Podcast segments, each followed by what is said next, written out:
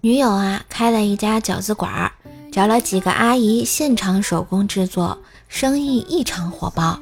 昨天中午，我特意跑去吃饺子，无意中就听到几位阿姨议论着怎么给女友找男朋友，而且都是自家孩子，吓得我出了一身冷汗。临走的时候没给钱，特意向女友喊了一句：“老婆，我还有事儿，就先走了啊。”女友也只简单的回复了一句：“注意安全啊。”今天女友就对我说：“店里的几位阿姨要集体辞职，让她赶紧找人。”哎，现在的老阿姨都不单纯了。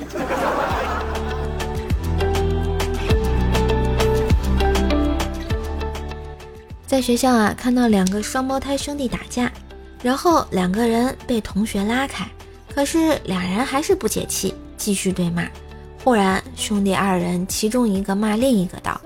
瞅你那长得憋样儿，嗯，你这不是骂自己吗？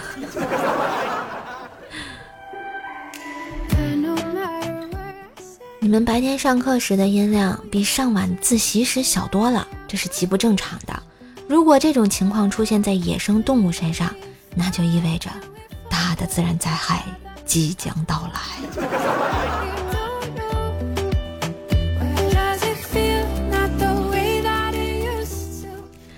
高三的时候啊，偷偷谈了个小女朋友。昨天放学，我在学校门口看到有个卖饭的中年妇女在骂女朋友，我怒不可止，从后面飞起一脚将卖饭的妇女踹倒在地。女友一把拦住，让我赶紧滚。今年啊，大学毕业了，女朋友要我跟她回家见父母。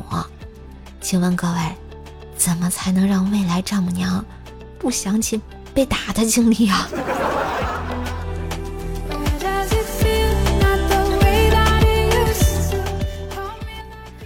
富二代哥们儿呢是个渣男，前段时间和追了很久的女主播结婚后，他就改邪归正了。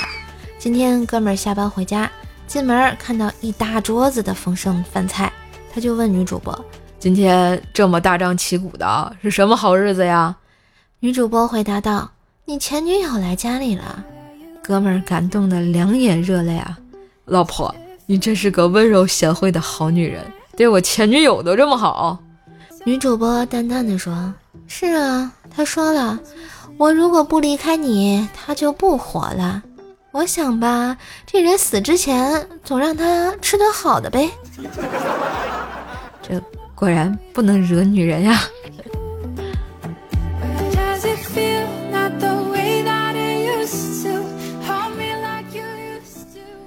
一个人走进超市，购买了以下的物品。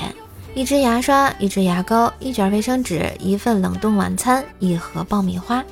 女收银员说：“你是单身吧？”该名男子答复的非常讽刺的口吻说道：“你怎么知道？因为我什么东西就只买一份。”该女子回答道：“没有没有，是因为你长得丑。”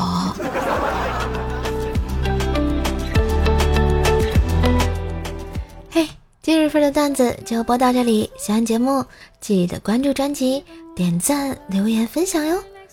当然也别忘了给叔叔打 call，到时候上热门啦！